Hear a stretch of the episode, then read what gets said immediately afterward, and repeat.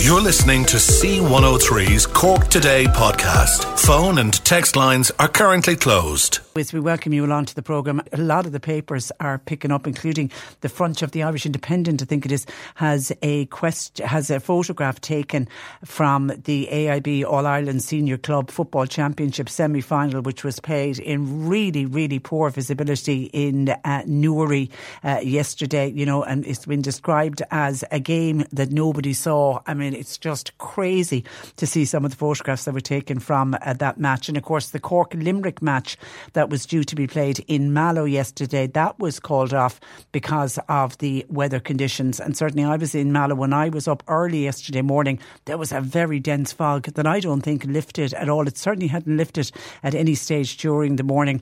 And people are wondering should that game have been called off earlier yesterday because it certainly caused consternation with traffic jams in and around uh, Mallow. So the decision has have been taken earlier, but at least they made the decision to call it off because they say when you look at the match that was played in Newry, you really would wonder. Well, certainly from a spectator's point of view, they couldn't have seen anything, but I don't even know how the players managed to play in those uh, conditions. Now that status yellow fog warning that's gone now. It was lifted at 10 o'clock uh, this morning, and any fog still lingering is expected to clear. But Met Éireann say conditions are going to remain cold but mostly dry for the rest of this week. There is the chance of some wintry showers, but they're kind of saying they're going to be more into the east. The very, very cold conditions like the frost and ice, uh, they're going to be worse in the west of uh, the country. And the reason that we're getting this cold snap for this week is high pressure is staying in control of our weather and it's going to remain in place as we head into next weekend, which means uh, even at this stage, the next weekend looks like it's going to stay cold. But the good news is it is going to be mostly dry. Cork County Council say they'll be treating the roads in anticipation of the widespread icy patches and black ice. And there certainly was reports of black ice this morning. Uh, road users obviously are asked to exercise extreme caution when you are out and about travelling today or any time across this week. Be cautious of vulnerable road users. Be very cautious of pedestrians and cyclists. And all of the children, of course, are back to school from today. So please be aware of that at drop off and uh, pick up time. Transport Infrastructure Ireland Ireland and the Road Safety Authority, they're also wishing, issuing warnings asking drivers to please take care. When it comes to fog, they're talking about it affecting visibility. So ensure that your headlights are on, maintain a safe following distance, and of course, as always, drive at a reduced speed, speed for a safer uh, journey.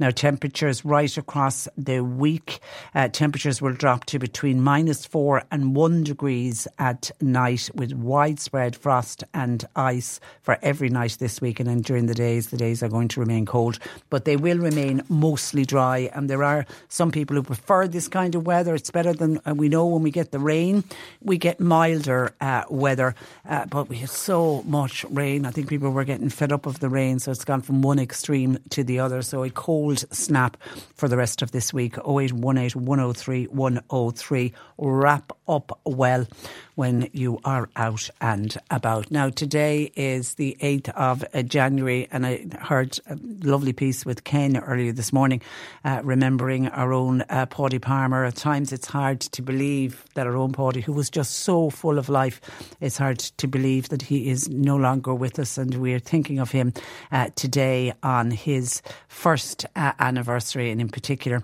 uh, thinking of his uh, family, because while we all miss uh, Paudie, so it's for the family. They are the ones uh, really that you have to think of of a time like this. And actually, we were t- I was talking before we came on air with uh, John Paul, you know, saying we have to do something to remember Paudie.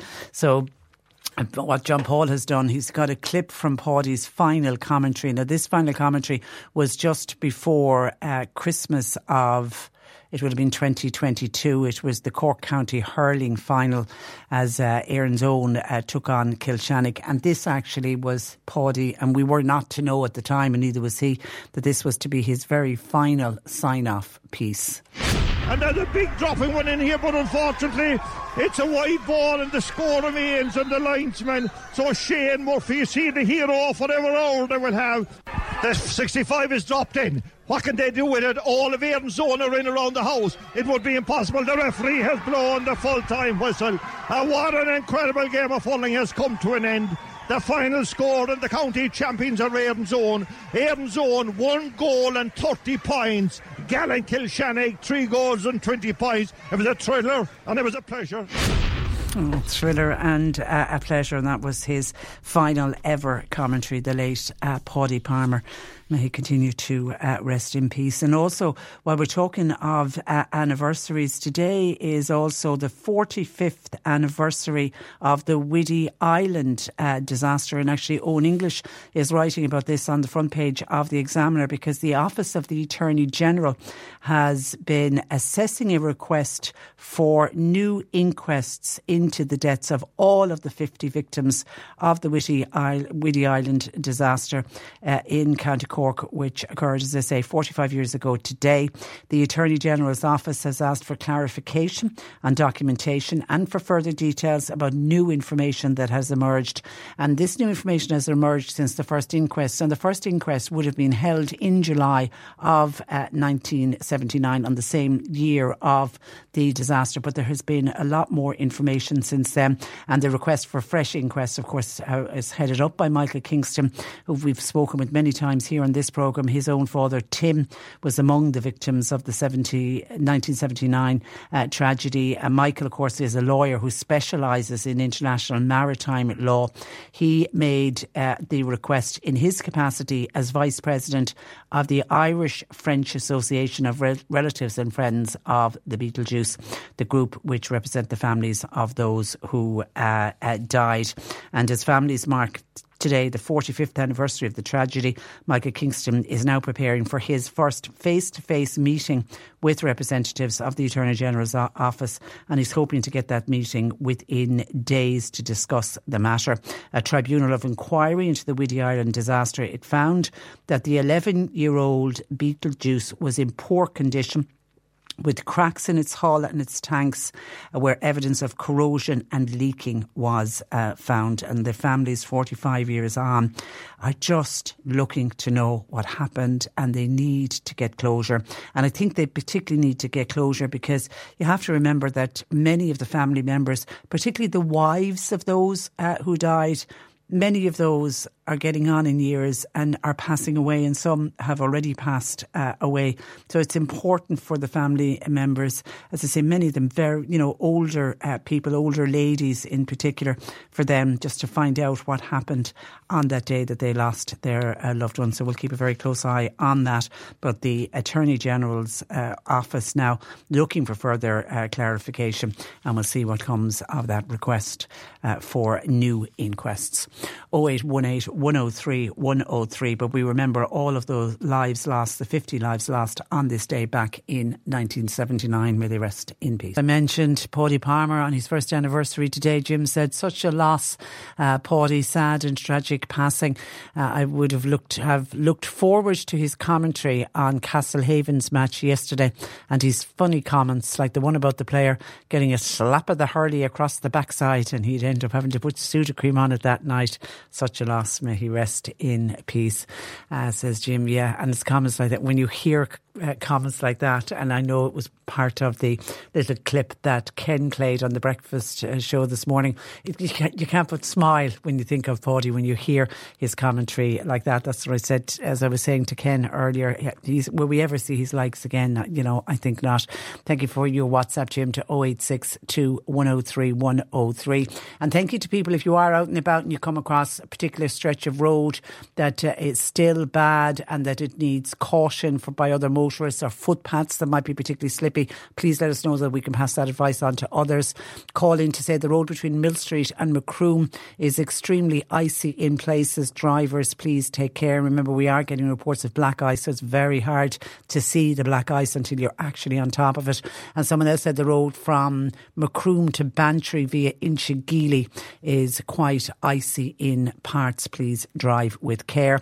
And someone else has been on to say that the bingo uh, at Abbeystrowry Hall in Skibbereen is off off tonight, and unfortunately, that is due to a bereavement. And just a quick one in from Ellen in uh, Connaught to say she went out for a lovely meal over the last uh, few days, herself and her daughter. When they went up to when they went up to pay, the man in the restaurant said, uh, 40 euro, please." So Ellen said, "Could I have a receipt for that, please?" So when she got the receipt, it was actually only 37 euro was the bill. Now she said, "I'm not, you know." It's only three euro at the end of the day. She said, but it's, it's Ellen's three euro. And she said, it's better off in her pocket than in someone else's pocket. So she said, because of that, she thinks it's a cautionary tale. You should always look for a receipt, be it in a restaurant, a shop, a butcher's, wherever you're going, always look for a receipt. But that does seem bizarre that he was deciding himself that he was taking a tip of a three euro without even giving Ellen the choice of uh, doing it. I've never heard of that happening before. But obviously, by getting a receipt, you can clearly see what you are paying for. A report in the Echo newspaper Cork families are losing their lives savings and uh, even their family homes as a result of drug related debt and the subsequent intimidation by drug dealers. Uh, Sinn Féin TD for Cork North Central, Thomas Gould, uh, joins me with his uh, concerns. Good morning to you, Thomas. Good morning, Patricia, uh, and listen, Happy New Year to you, everyone at 103, and all your listeners. And many happy returns. Now, the Gardaí say that there were 500 incidents of drug related intimidation last year. Now, you know, a lot of people would think that is a very high figure, but you actually feel that number is possibly higher because there's under reporting of this crime. Yeah, no, it's definitely higher, and we know that through contacts that people, families have contacted me and others about. And that figure is up on the previous year. Uh, unfortunately, the Garda figures are up, which is something that we we have expected, but we also feel it's only the tip of the iceberg. Like we've spoken to families, um, I know some people who would be kind of, they might have their own businesses or good jobs, and they were able to pay the the drug debt but other families have gone to um, family members, uh, the credit union, banks to get loans to pay off these debts. Uh, some people, as I said, have used their, their life savings, money that they've saved for when they're retired or when they're going to retire, and now that's gone. And it's it's a terrible tragedy for families to be put into this position and like the the the depth of intimidation that goes on can be quite frightening. Yeah, I mean, these drug lords, life is very cheap to them, unfortunately, Thomas. I mean, they will follow through on their on their threats, and that's where that's what puts the families in so much fear. And the thing about it, we've seen cases where fam- where they come to people's doors, where they've damaged their cars or their work vans, or uh, they've damaged their houses. We've um, like the, the level of intimidation is quite uh, vicious. And like, I, I've spoken to Gardaí, both officially and just uh, unofficially, Gardaí, who are going about their everyday work. And what they're telling me is that, um, you know, it, it's it's on the increase and it's got severe. And one of the cases that I raised with Gardaí, uh, Gardaí told me that the gangs involved, some of the gangs involved, not all of them, but some of them, uh, have links to criminality in Dublin. And when we look at what happens in Dublin and the, the, the violence that's up here, we don't want that in Cork. Like Cork was never that type of a place. And what we certainly, and the point I made to the Gardaí was, I think it's very important now that we don't leave that level of violence come to Cork because uh, it's not something that we would be used to and it's not something that we want. Do some of these dealers actually encourage debt by offering drugs on tick and then the bill just runs up? Is that, is that what's happening? Yes. It, it, it's a trap. It's a scam where they identify people. You see, the problem now, Patricia, is a lot of people have got into taking drugs recreationally, especially cocaine. Um, and what happens then, that kind of what some people would consider just going out for a Saturday night or a night out, then leads into people going into the throes of addiction. And then the drug dealers identify these people as a way of uh, as a, making money on the back of their addiction and the back of their dependence. And then what they do is they run up debts and they charge huge interest rates. And then what you have is individuals who are caught. Yeah. And tragically, I, I've known I've known people who've been in here. Like these are hard-working people. People who might have went to college, might have had an apprenticeship, might have a job. You know, like people, a lot of times people have an image in their mind of a person who would be in the throes of addiction. But the way it's happening now is these drug dealers target people where they know they can get money, either that the person will have money or the family will have money. And that's where the intimidation then comes in. Yeah, and you know, you can understand when, you know, one of these thugs arrives at the door of you know eh, you know decent nice people and it's your son or daughter is been threatened or another family member has been threatened you know families will go to any length to particularly protect their children and the thing about it then, Patricia, is like I, have known cases where brothers, sisters, parents, grandparents, uncles, and aunts have come together uh, as a family. You see, we, we would have a very strong family, I suppose, bond in Cork, and I suppose as, as a people, the Irish people have. And when when one person's in trouble, the tendency is everyone to come together, and the drug dealers. They, they know that and mm. they, they prey on the, the vulnerability of people. And tragically, Patricia, and I spoke to the Irish, Liz Dunphy the Irish Examiner also about this, that there were, there have been in the last 18 months a number of uh, young men who died by suicide as a result of, I suppose, the shame and the worry and the, uh, because of drug intimidation. And these were young men with bright futures ahead of them. One of them was a father, you know, one of them was a rising sports star. Another guy had a, a really good career, and just the level of intimidation. And I spoke to those some of those families, and they had cleared the debt, ah. and they got back into debt again.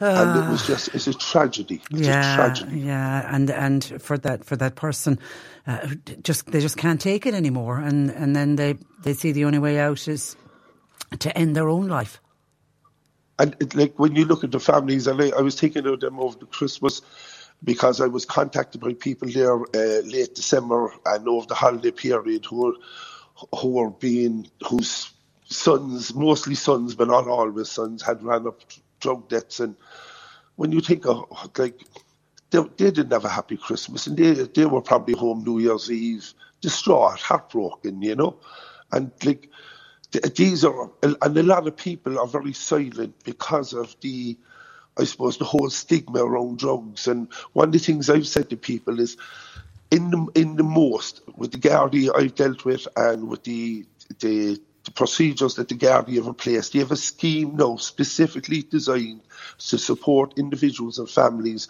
who are uh, who are being intimidated because of debt. And what I would say to families is the Gardaí aren't out to arrest your son or your daughter if they're using. They're out to stop the intimidation. Uh, so I would encourage people that if your family is facing that problem, to, to contact the Gardaí, they're the professionals, and they will treat everything private and confidential. Because at the end of the day, it's really hard for an individual or a family trying to face this alone. And I know that the credit union, I spoke to a person who got a loan from the credit union, and an official said to them that this was a regular occurrence. Yeah. And I think, Patricia, that people people are being honest with the credit union and explaining why they're borrowing the money. And you think about Patricia, this is happening everywhere. This isn't just north side, south side, uh, urban, rural. This could happen in every walk of life, from the most, um, from the quietest area of the county to the heart of the city, because the whole, and what happens then? It goes from cocaine to heroin, and those people then who are in the throes of addiction, uh, their, their families are doing everything they can they're doing everything they can for them. Yeah.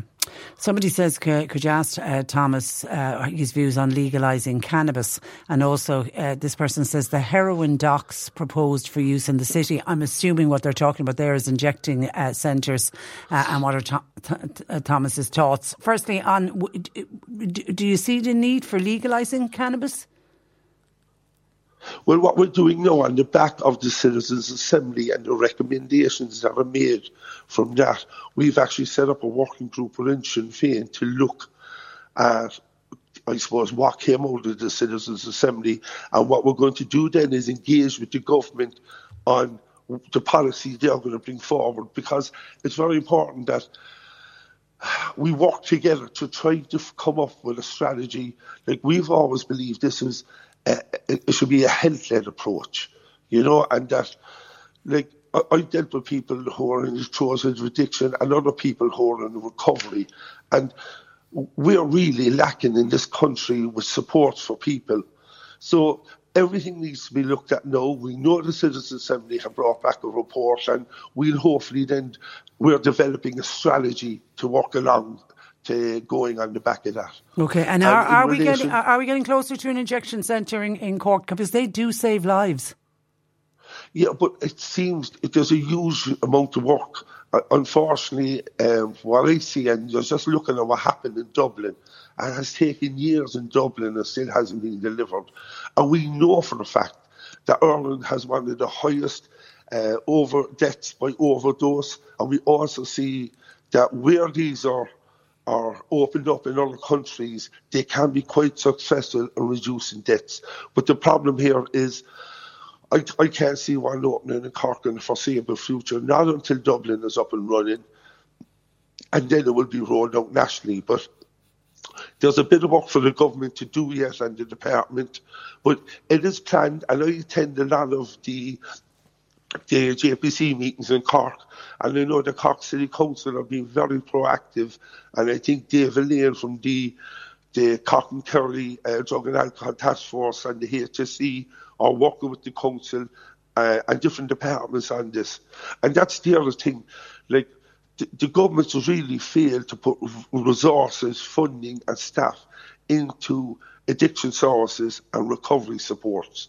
Like we know in Ireland, we've had a huge problem with alcohol, and we've never put the investment in. Like we, we depend on like Alcoholics Anonymous and other groups to do all the work. We, the country needs to support people, and also in relation to drugs. You need addiction counsellors, you need addiction services, you need beds. Uh, we, we need to have places where people can go for treatment. At the moment, you're looking at people on waiting lists for weeks and months. Like if you're in the throes of addiction, and you get to a situation where you want to go into recovery, places should be available for those people.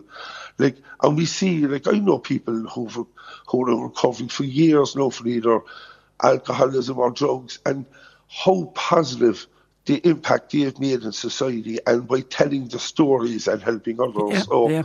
Absolutely. I, I think Absolutely. we need and, and, you know, while we've we always seem to have uh, an issue with alcohol in this country, drugs is certainly taking over. I mean, it was only announced um, just there before Christmas, Ireland, we've got the highest usage of cocaine in the EU. There's a lot of people uh, using drugs on the weekends. Okay, listen, I've got to leave it there. Uh, Thomas, thank you for that. And thanks for joining us on the programme this morning. Good morning, uh, good morning to you. Bye bye. That is uh, Sinn Féin TD for Cork North Central, Thomas Gould. Now, this morning sees the publication of myhome.ie property price report for the final quarter of 2023 to discuss the property prices here in Cork. I'm joined by Joanne Geary, who is managing director of myhome.ie. Uh, good morning to Joanne.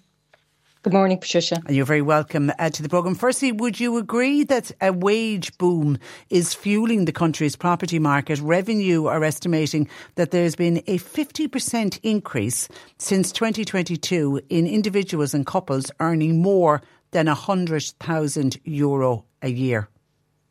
Yes, it's a pretty significant figure, isn't it? That 50% increase um, with people earning over 100,000. I mean, I, I think it's certainly underpinning a lot of the demand in um, the Irish property market. Um, those uh, that increase in higher um, wage earners, but also the point and the fact that we are in practical full employment now is certainly helping to offset the, the impact of those high interest rates um, and those 10 interest rate increases that we've received in the last 10 months. I can also see this being supported and this concept of the labour market being supported by data from the Banking Payments Federation. So last October, the BPFI told us that the average mortgage approval was 297,000.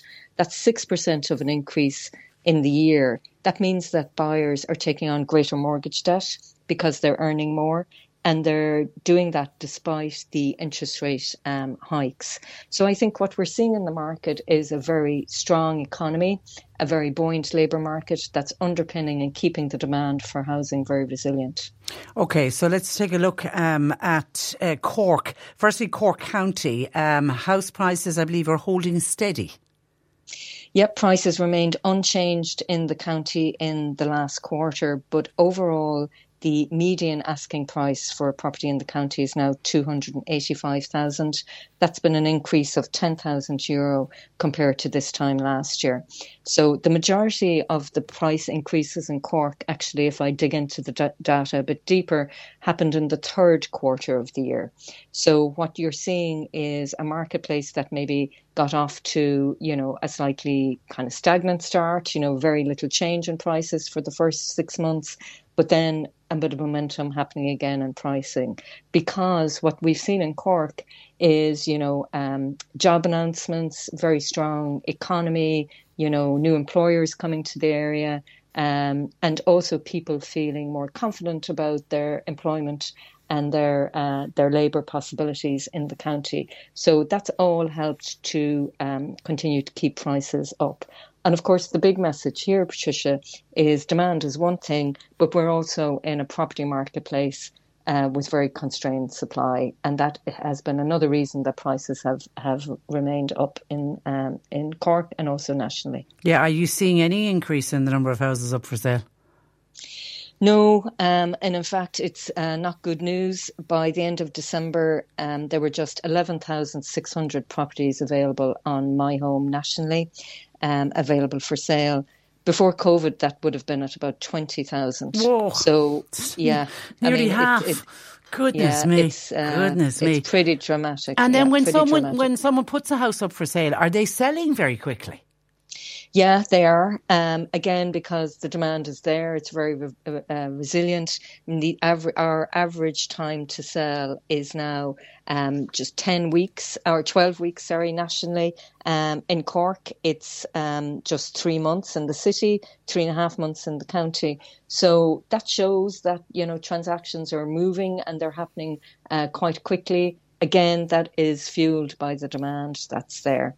So, I mean, we have a really dramatic undersupply issue, and it's predominantly uh, related to the second-hand trader market. So, people who in the past would have maybe traded up and those houses became available are not doing it because the houses are not available. No, uh, I mean, in terms of our listings, we have now just 0.6% of stock available of the 2.1 million homes in Ireland that you uh, that we estimate could trade. 0.6% is incredibly low. In a normal functioning market, that should be at somewhere between 2 and 3%. So, you know, and I think what's fueling this, and if you think about it yourself, you know, if you're in a property and you might have a mortgage rate um, that you might have locked in a few years ago. It might be 2%, maybe under 2%. You know, as a trader, you might be saying to yourself, you know, well, why should I be trading into a market and taking on, you know, a higher mortgage interest rate of four, four and a half percent? Um, that's a point in time piece because as people start to come off those lower um, mortgage rates, they will look to start trading again. So that is not going to be resolved in the short term. It would be interesting to see what happens as the year goes on. Should mortgage interest rates start to um, reduce a bit, uh, which the ECB are somewhat signalling. Uh, there's no certainty on that yet. Um, but it will be interesting to see what impact that might have on the market as we look into 2024. Yeah, and for those you know listening to us this morning, Joanne, who who may be contemplating buying a house and hoping to do it in uh, 2024, uh, what are you predicting from a price or indeed a supply point of view? Well, we we don't see huge good news on, on the horizon in terms of supply, and as a result of that, you know, we think the most likely outcome is another low single digit rise in house prices as we look into 2024. Um, there will be, you know, competing pressures on price uh, on, on house prices, you know, from the elevated interest rates that we've been seeing on the one hand, but we still have that continued supply shortage on the other, which will continue to keep prices somewhat propped up. Uh, the rise might be sharper on in terms of um, asking prices next year, so it could be more than you know or high single digits. Um, if the supply issues continue to be constrained, and then it depends on what happens in relation to um, interest rates, and we're getting some uh, mixed signals there. Um, and you know, we may well see some reductions as the year goes on on interest rates, um, and that will have an impact as well. But our best estimate at the moment, for anyone listening, is that we would say a low single-digit um, price increase in 2024, very similar to actually what would have happened uh, last year, where we ended up at 4% um, asking price inflation rate as the year went on. Yeah, it'll be something similar next year. And uh, next year, yeah. and then we've got the help to buy and the first home schemes. Mm-hmm. Are all of them helping? I think they certainly are helping first time buyers in particular um, with their affordability and to get on the market. They're very welcome. Um, and certainly, what we would like to see is a number of measures coming from government, not just in the uh, for sale market, but also in the rental market. You know, and again, I would say to people potentially thinking of getting on the ladder, and if you're renting at the moment, you know, if you have the ability to get on the property ladder, the question I would have for you is, you know, are you happy paying somebody else's mortgage as mm. in a landlord, or trying to get on the ladder and start paying your own mortgage? Yeah, yeah. And the, the grants for the vacant or the derelict uh, properties, I mean, they're mm-hmm. still an option for, for people. They are. Um, you can get up to 100,000 euro now to if your property uh, qualifies for the, the vacant or the derelict uh, homes grant, which is significant. But we're also in, in a, a, marketplace where we're seeing increased construction costs. So, you know, I think that's certainly on a case by case basis um, something that, that people will have to look at that are is particular to that specific property. There was a very interesting report actually that the Society of Chartered Surveyors um, brought out at the end of last year, which showed us that those grants brought um, more properties into the affordability um, net for people. Um, and otherwise, if the grants hadn't been there, those properties just simply Would wouldn't be, lying there. viable. Yeah, yeah, yeah, they wouldn't be viable. Okay. So it's it's certainly helpful. Yeah. Okay, all right. Listen, uh, Joanne, thank you for that, and uh, thanks for joining us this morning. Thanks, Patricia. Good morning to you. That is Joanne Geary, who is Managing Director of myhome.ie, the latest price property uh, report. Holding steady is uh, what the word is for houses in Cork City and County, but it's just the supply model. Goodness me, they've almost halved the number of houses that are available for sale. Can I just stay on houses uh, for a moment? Because if you haven't paid your local property uh, tax, well, you're not on your own because thousands of homeowners have just days left to pay their local property tax for this year. The deadline, of course, is coming at a time when many householders will be recovering after the big spend at uh, Christmas. Now, for those who pay in cash through a service provider, for example, like the post office, uh, and if you go in with cash or with your credit or debit card, you have until Wednesday of this week to pay this year's local property tax. There's about 600,000 people who pay uh, through, who discharge their uh, tax bill for their local property tax uh, this way. So it's a lot of people, and it's thought that most of them have yet to pay. And revenue, obviously, now are going to expect a rush of payments in the coming days. Who is expected to pay local property tax? Well, anyone who owned a home on the 1st of November last year is liable for the tax. Those who've just purchased a property, you do need to submit a valuation um, uh, and you're covered then for your local property tax uh, return. And for those who pay the full amount in the property tax in one go through an annual direct debit, uh, your payment will be taken from your account on the 21st of March. For those who physically go into the post office to pay either through cash or credit or debit card, uh, the deadline is this Wednesday for this year's local property tax. And in the last hour, I was remembering our own Paudie Palmer on his first anniversary. There's another gentleman that I really, really do want to uh, remember and uh, recognise recognised. And I was really saddened uh, to hear last night of the passing of uh, Jack Roach. What a wonderful man uh, Jack was. I had interviewed him countless times here on the programme, be it in his role when he was a county councillor uh, for uh, North Cork. Of course, he was also a very active member of IRD Duhallow. He was a board member there. And then, and then for many young people, they will remember uh, Jack, what a wonderful mentor he was for musicians. He had such a deep love of the Irish Irish language and Irish heritage and Irish uh, music. And he just literally enriched the lives of countless people over the years. And he made a huge contribution to uh, rural Ireland, but especially to his beloved Duhallow uh, region. So very saddened to hear of his passing at the weekend. Sleep well, uh, Jack. May you rest in peace. And I know his death notice we're carrying here on our death notices. That will be a huge, huge uh, funeral. 0818 103 103. Want to help out a few people who've contacted us this morning. Firstly, we've had somebody on saying, could you please find out how do we get a refund for yesterday's cancelled Cork Limerick match in uh, Mallow? And I was just thinking most people would have bought their tickets online, wouldn't they? Anyway, we are, have contacted Munster GAA because I'm assuming it'll be up to Munster GAA to issue the refund. And is it refunds they'll give, or will they just give tickets for the rescheduled match? I don't know, but we'll try and get an answer from Munster GAA before the close of the programme. And I'd actually mentioned about the heavy fog and how that's the reason that that match was called off in Mallow. But there was other matches held around the country that went on even with under a thick blanket of fog. And in particular, what's making all of the papers was the All Ireland a senior club football championship in Newry, which had really, really poor visibility. It's been described as a game that nobody uh, saw. And somebody said, I actually watched both club semi-finals yesterday. One on one pitch, half of it was frozen, and the other, the one I mentioned in Newry, was covered in fog. Surely, says this li- listener, the GAA has a duty of care for players. This listener felt it wasn't evident yesterday by some of the conditions the players were asked to uh, play in, and it certainly wasn't any fun uh, for those who paid their good hard money to go along and see the match when you couldn't actually see it. 0818 103 103. Charlie in North Cork has been on. He's having a bit of a clear out, and this certainly is the time of the year to have a, a good spring clean a great time to do it in January as you head into the new year. Anyway, he has found himself with about 50 cardboard boxes. He says they're all in really good condition.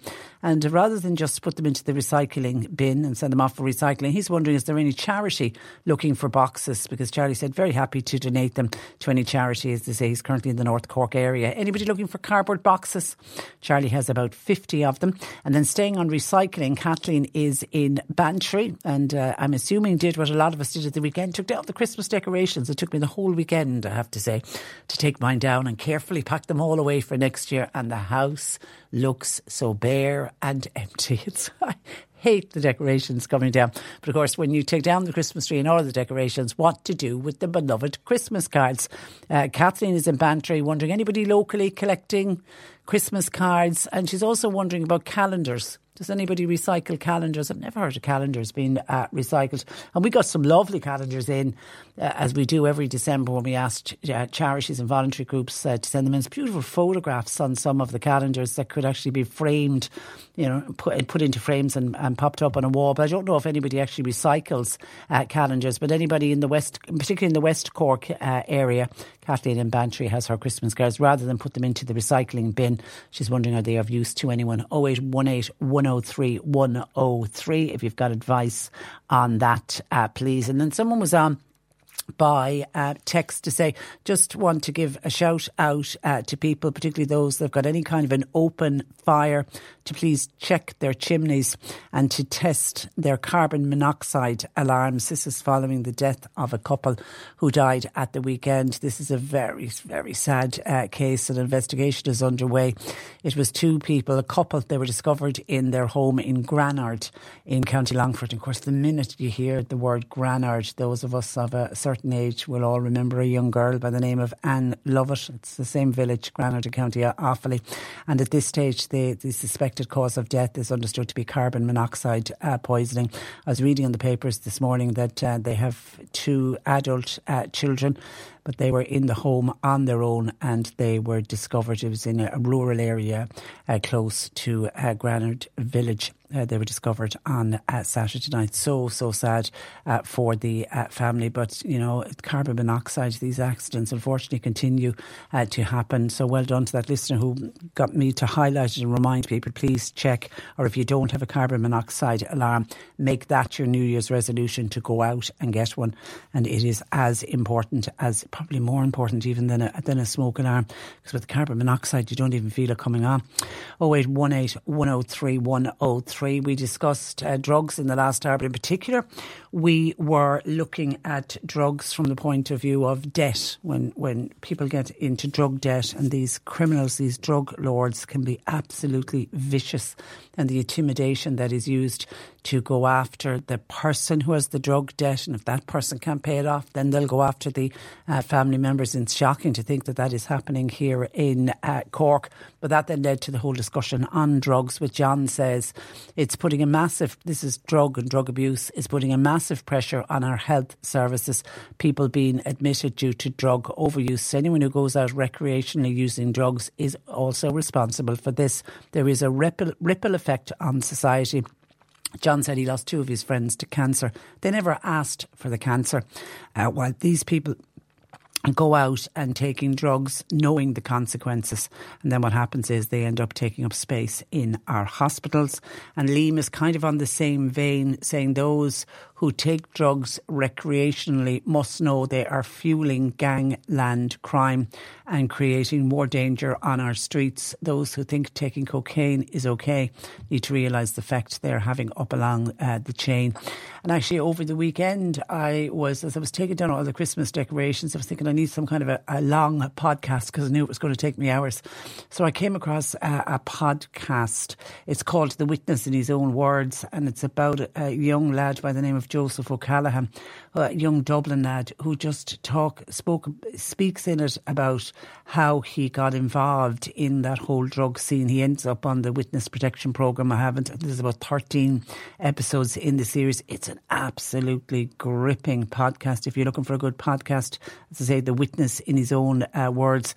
But I'm listening to this young guy telling his own story about how he got into it. He never went into um, wanting to sell drugs or get involved in drugs, but how he got sucked into that world. He was living in um, the Ballyfermot, I think, area of Dublin. I know they had moved from the from the city centre, and he got a job on a milk round and thought it was great, a bit part time work for him, but he wasn't aware that the guy who was operating the milk float was a drug dealer, and he just got sucked into that world. And it is just so scary to hear this young lad talk about how he got sucked into it, and then the intimidation that was used to keep him in there and to make sure that he wouldn't speak and that he wouldn't, and you know, and the threats against his mother and his other family members if if he dares to try and leave. It is truly, truly shocking. 0818 103 103. Stay on health then because uh, someone says, Patricia, it's been reported there is a new strain of COVID that's causing chaos in the NHS in the UK and it'll be here soon. Surely it's time this government plans to create an infectious disease hospital and we should have one in every county of the country. These viruses are here to stay and planning should have put, been put in in place from the onset to avoid disruption to the health service. It just seems to be the most sensible option. Why are we always playing uh, catch up? I don't know if any other country in the world has gone down that route. As if you think back what was done when TB was rampant in this country, there was TB hospitals. I don't know if if any countries has considered doing that uh, for COVID. But that new strain that you're talking about, I'm assuming that's the one that's already here. This is the JN1 uh, COVID, COVID uh, variant, and it's already fueling outbreaks in hospitals and in nursing homes. We're told it's going to be dominant for months. And of course, flu is also, they reckon the middle of this month, flu will have peaked.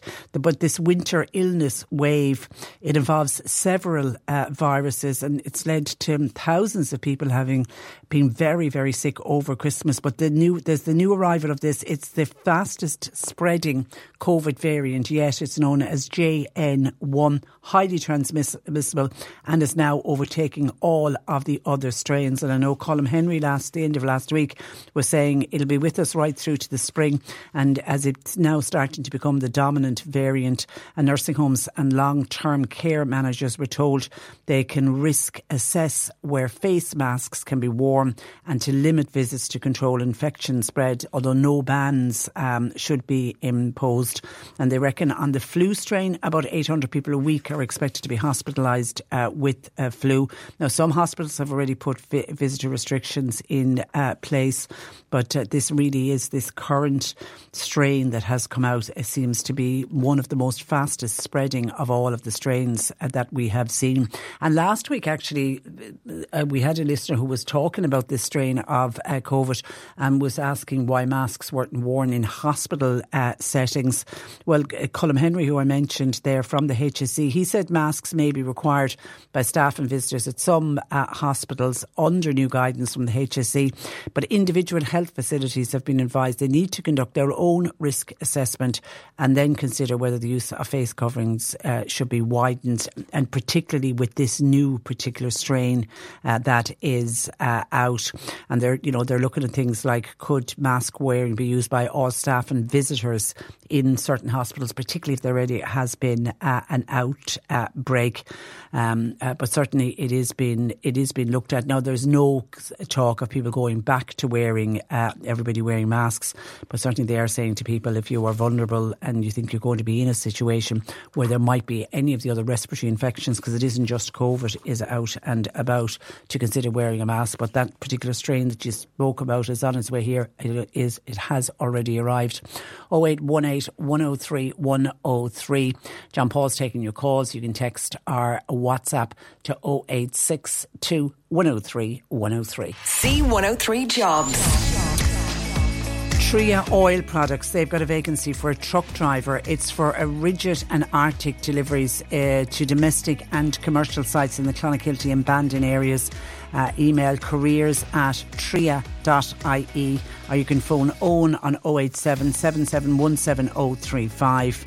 The Maria Immaculata Community College in Dunmanway, they've got a full time vacancy for a general operative for painting, grass cutting, uh, classroom and building lockups, etc. 086 04 63492. Nazareth House in Mallow, they are recruiting multi multi-task assistants to cover laundry and dining room shifts. CVs please to hr.mallow at nazarethcare.com. And Deer Park Motors in Charleville have a vacancy for a car salesperson. CVs please to info at deerparkmotors.ie. You'll find all the details and more job opportunities by going online now. Just go to c103.ie forward slash jobs for more. This is C103. Cork today on C103. With Corrigan Insurance's Macroom, now part of McCarthy Insurance Group. They don't just talk the talk, they walk the walk. CMIG.ie. According to the Irish Society for the Prevention of Cruelty to Animals, animal cruelty and welfare concerns have reached unprecedented levels with a 75% increase in files submitted for potential prosecution. Trying to find out why, I'm joined by Caroline Faherty, who is Animal Welfare Inspector for the ISPCA here in Cork. Good morning to you, Caroline. Good morning, Patricia. How are you? I'm I'm very well, and you're welcome uh, to the program. I mean, every single animal charity in this country has seen an increase in the numbers of animals either surrendered or needed to be taken into care. I'm assuming you're seeing the very same at the ISPCA. Yeah, we are definitely. Um, last year, we saw an almost 50% increase on the amount of dogs that we either seized or were surrendered into our care. Um, the same with cats. Cats were up nearly 50, 44.25% as well. As well. So, yeah, I think last year we took in 909 dogs between January and November. So we haven't got the final figures for December in yet. And in that period, the year beforehand, we'd taken in 609. So it's been a huge wow. drain on our resources. Um, we've had to use a lot of uh, private boarding, which wouldn't have been budgeted for, which has been you know a big drain on the resources as well. It's just yeah, crazy amount of dogs coming into our care. Yeah, and I was actually when I was only going through the papers this morning before I came on air, and there's this picture of these two gorgeous little uh, six-week-old uh, puppies. It's a Dogs Trust have have issued the photograph, but it seems these two little puppies were abandoned with their five siblings in a plastic bag when they were just four weeks old. Now, despite the best efforts of the the animal charity involved, these two little ones are the only ones to survive it is just so hard to believe that people would abandon seven little four week old puppies in a plastic bag in this day and age. Well, well, it's happening wholesale. Um, I suppose there's never been so many dogs in the country. Um, during COVID, everybody wanted a dog. Um, so the rescues didn't have enough dogs to give out to people to adopt. Loads of people bought dogs. All the puppy farms increased their numbers um, because people were constantly looking looking for puppies, looking for dogs, looking for dogs. And now, a few years down the line, um, people have gone back to work. They realise they can't look after their dogs.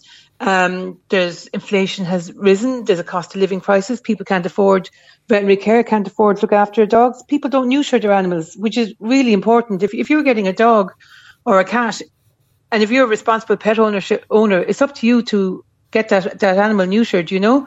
Um, it's the and, first. And people don't do first, it. They don't yeah. want to spend the money. Yeah, it's the first thing you need to be thinking of. Absolutely. Yeah, absolutely. Um, and and, and people don't do it. And unfortunately, then it's like the likes of us and the ISPCA who are, who are picking up the pieces of this, you know, of this dog crisis in the country. Um, and you mentioned puppy farms who, who did a booming trade uh, during uh, COVID. Are you still finding puppy farms where dogs are shockingly abused? Um, yeah, I, we are. I suppose there was a very uh, public case there recently where there was a, um, a closure notice um, for a puppy farm in Cork that was being appealed, and uh, thankfully the closure notice remains in place there. Um, but I suppose what happens with these puppy farms are the puppies are bred for the domestic market as pet dogs, but unfortunately the dogs in the puppy farms aren't treated like pet dogs. They're treated like farm animals, like calves or sheep. So they don't get the social interaction, they don't get the enrichment, they don't get the exercise, um, they don't get to live like dogs. We've domesticated dogs, dogs for thousands of years, and as a result, dogs depend on us. They're a domestic animal, but in these puppy farms, they're not treated as such. They're treated more like cattle or sheep or, or pigs or something, you know. So unfortunately, this will lead to problems with the pup. A lot of the puppies' behaviour problems and, and stuff like that in in the future. And then somebody takes on one of these dogs thinking, oh, I've an adorable little puppy. They end up with these behaviour issues. And then suddenly, oh, we don't want this dog anymore. And then we're back to where we started with them trying to surrender the dog. Yes, exactly, exactly. And the amount of people co- like contacting rescues for surrenders is has gone through the roof in the last couple of years. Absolutely gone through the roof. And then the amount of people who are just not caring for dogs. I mean, all the dogs we take in are welfare cases. So there's, you know, obviously issues with the welfare of the dog. And we do our best to work with owners because obviously we have, you know, limited resources and limited space. So last year we ended up um, spending over 600,000 euros on, on private kenneling because of the amount of dogs that we took in, which wasn't budgeted for, which would have been, you know, better spent extending our own kennels and stuff, but mm. it was it was non-stop. So we you know, we had no choice. If a dog needs to come out of a situation, we have to take it out, and we do try to work with owners and advise owners. And you know, there's a lot of people that we would call to, and we would do repeat calls, and you know, explain to them how to look after the dog, well, how to provide properly for the dog, and everything. But sometimes it just falls on deaf ears. Um, so we have loads of dogs at the moment, loads of absolutely beautiful dogs in our rescue, we have centres in Cork, Waterford, Wicklow, Longford, um, who are looking for homes. And all types of dogs, yeah. big dogs, small dogs, old dogs, young dogs. You know, every type of dog. There's, there's a dog there for everyone. And if, I've, um, I've often know, said just it, adopt, don't shop. Yeah, I've often said it on the program, Caroline, for for people who do uh, adopt uh, a rescued uh, dog. The bond, uh, it's almost like the dog knows it's been given a second chance and the bond that's created is is incredible. Well, a lot of them, when they, I suppose, feel like they're lottery winners, when you know, especially those that have come out of bad uh, situations, and a lot of people are nervous about getting rescue dogs. But you have to remember, like we have, we have very trained staff who are used to dealing with dogs the whole time and are good at assessing dogs and a lot most um, dogs are very easy trainable do you know what i mean and mm. i suppose the fact they're, they're domestic pets and they've worked alongside us for so long that and dogs are very forgiving you'd often see dogs that are with people who are very cruel to them, but they will still, you know, if the, if the owner calls them, they'll run up to them with a waggy tail. So dogs are very, very forgiving. So I suppose a lot of people can be nervous about adopting a rescue dog, but I, I don't, you know, they shouldn't be. You know, no, talk, like, talk to we, our, our staff will always find a dog that can suit your circumstances. So somebody might decide they want a certain type of dog, but re- once we talk to them and you know find out about their home life and their lifestyle and whatever, we can say, well, actually, that's not you know the kind kind of dog you you were applying for isn't the kind of dog that's going to suit your family. But we do have this dog, yeah. which would suit your family, you know. So yeah. I think a lot of people um, go for dogs by looks, but really you should be going for a dog by their personality, you know. Well, personality that's where the, suit your family and suit your lifestyle. The designer dogs that have, have come in, and that's where the puppy farms take over and, in charging uh, huge sums of money. And actually, just on uh, puppy farms, you know, it, when if you are going to go down that route of buying your your dog, you have to know where that dog is coming from. Absolutely, and and people, uh, there's been a big craze for um, cockapoos and cavapoos and those type of dogs because they're kind of small and fluffy and they look really cute. But people forget that cockapoos are from a cocker spaniel and a poodle, which are two working breeds, or cavalier spaniels and poodles, which are which are working breeds. And people think they're getting a nice little placid dog, but but they're not.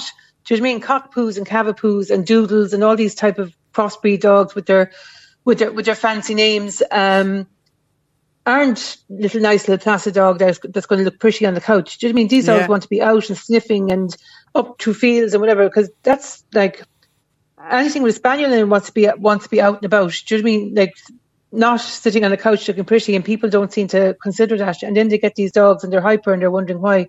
And then there's the added cost of their, that their coats need to be groomed all the time. So people are spending more on their on their dogs' hair than they are on their own hair. okay.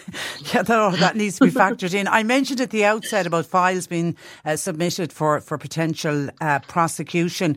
Uh, the ones, the cases that end up in court, uh, Caroline, they're the most serious cases, is it, of, of neglect or abuse?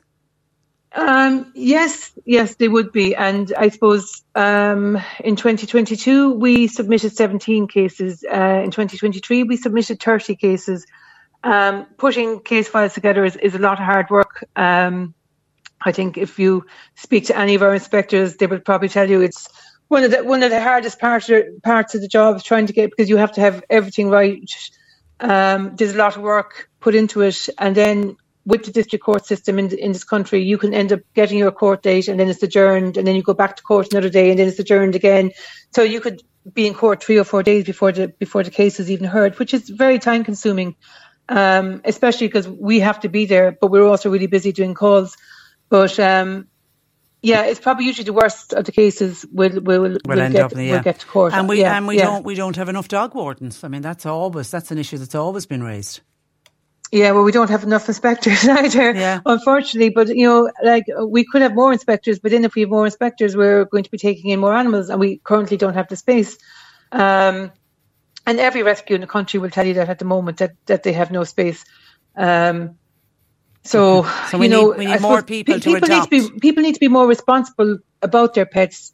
People should always adopt, don't shop. I mean, like, uh, and then people will say things. Oh, sure, I want to get a, get a dog, but sure, I didn't have a, a fenced garden, so I went off and bought the dog. But then the dog ran away, and then it got hit by a car down the road or something. And it's like, we, you know, a secure garden is very important, so you can leave your dog out to go to the toilet or have a little run around or something like that. But as I said, we treat each application individually. So as I was saying earlier on, maybe you think you want a little fluffy cockapoo, but you're actually one of these people who's probably just going to go out for one little walk every day and maybe a longer walk at the weekend. So realistically, maybe a lurcher is a better dog for you because they're lazy. Once they have a little walk in the morning, they're quite happy to chill out for the rest of the day. Um, and you know, I think this is important that people maybe when they do apply to rescues, maybe talk to the talk to the staff about their lifestyle and about their home life and, and listen to their advice about the type of dog that they should be adopting, you know, okay. not to just be adopting a dog because they feel like it looks a certain way or Johnny down the road has one of these dogs that we think is lovely, you know. So but put the research in you know, be, be, before you bring put the research in, yeah, okay. yeah. And right. and people who already have dogs and cats, please neuter them. Please neuter them because there's so many unwanted puppies and kittens in the country is, is, is scary, you know. Okay, we leave it there, Caroline. Listen, thank you for that and thanks for joining us.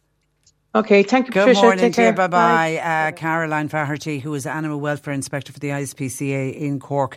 And, and she's right, there's just, it's just hideous to think of the unwanted puppies and uh, cats. And as I say, to see that picture the Dogs Trust uh, put up of the two little six year old puppies, they've named them Faith and Hope, bless their hearts. But to think that the other five sadly didn't make it, found dumped in a plastic bag. Truly shocking. 0818 103 103. John Paul's taking your calls. Esther says, Tricia, listening to you about the rescuing of dogs, why or why do the rescue centres make it so difficult for people wishing to rehome a dog? It really makes no sense. Yes, for sure, they have to check them out, but not to the point that it can actually put some people off. That is from Esther. And for our first citizens information slot of 2024, I'm joined by Anna Donovan, Development Manager with South Munster Citizens Information Service that covers West Cork and they're based in Bantry. And today's topic is sick pay and supports that are available for people who find themselves out of work due to illness. Good morning to you, Anne, and a happy new year to you and to uh, all the gang. Thanks, Patricia, and many happy returns to yourself. Great to be back. Ah, good. Now, how are things in citizen information as we head into the new year? Uh, do you know, it, it's busy. We're, we're busy, of course. This is the time of year when a lot of the changes announced in the budget come into effect, so people have queries about that. Um, and I suppose, look, after Christmas, there's a lot going on for people and uh, various queries.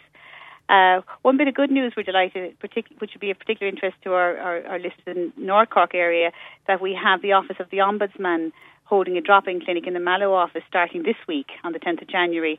So that's going to run from 10 to 12 on the second Wednesday of every month.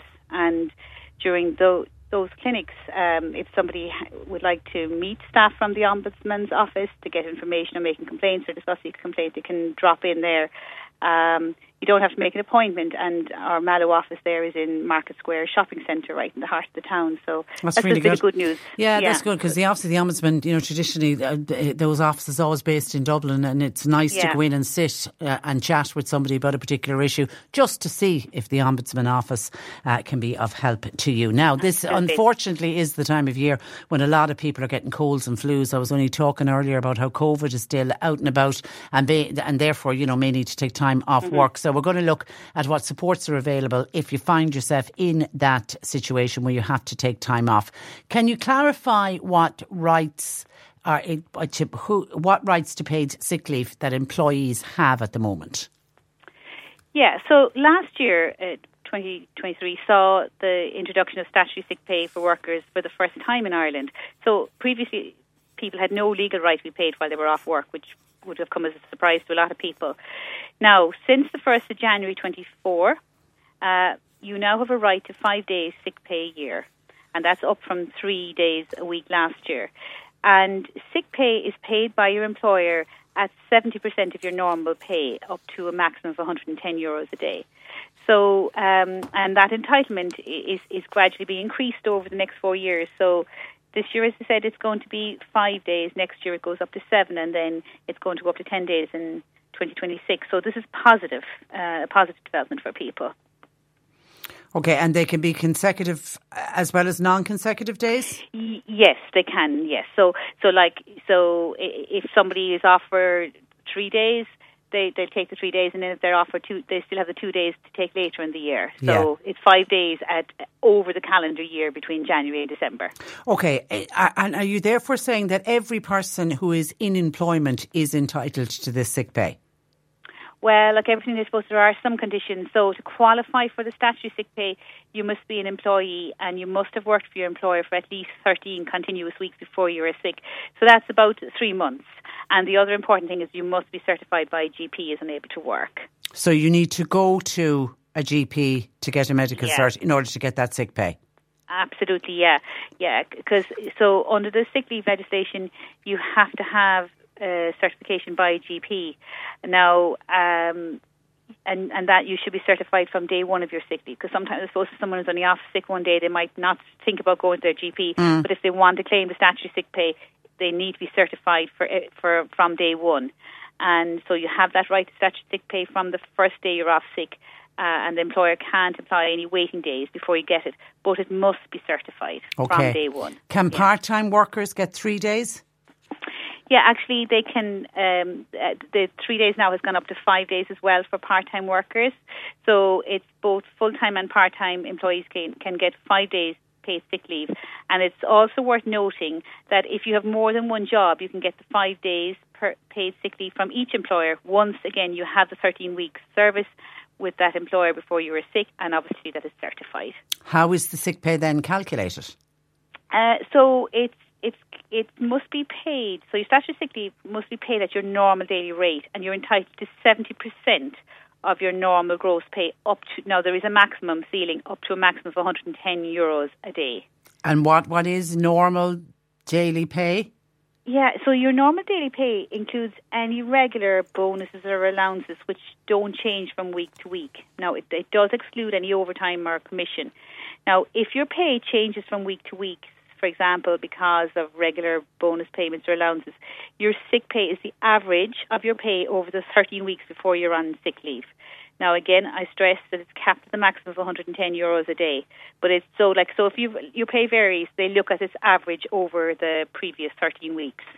Now, some employers who are listening to us will already have a sick pay scheme in place. How does this new scheme impact on those situations? Yeah, this is important because some employers already pay sick leave and they may already offer their employees employees more generous sick pay arrangements than the new uh, statutory uh, uh, scheme. So it's important if your if your employer has a sick pay arrangement in place, then your sick leave would be dealt with under that scheme. Now, this, the employer scheme must be more favourable when viewed as a whole than the statutory sick pay scheme if this apply. Um, now, people will normally see their employer's sick leave policy if they have a in their contract of employment or if they have a staff handbook. But uh, yeah, so if there is a, if the employer has a, a sick leave uh, policy in place and that's more generous, well, then that's the one that will take precedence. Okay, and then and in those situations, then would the employee be eligible for the statutory sick pay? No, you you can't ah. get the statutory sick pay on top of the benefits from your employer's scheme. But again, I would stress that if your employer has their own sick pay scheme, that offers more generous benefits, then you should be paid under those arrangements. Really, the statutory sick pay scheme is really for employees who don't have a company sick, sick pay, pay scheme or moment. don't qualify yeah. for it. Yeah, it's really it's, it's to fill it fill that gap for people. And if someone is experiencing problems getting that sick pay, what are the options? Well, I suppose we would always recommend, first of all, that you contact your employer to try to resolve the issue informally first, because sometimes employer may not be fully up to date with the information. So, I would say the first place, you know, have a chat with your employer and and uh, point out what the what the, the statutory sick pay system is. But if you can't resolve the issue directly with your employer, you can make a formal complaint to the Workplace uh, Relations Commission. Now, I would recommend or advise really that you contact your local Citizens Information Centre for information on how to make a complaint to the WRC.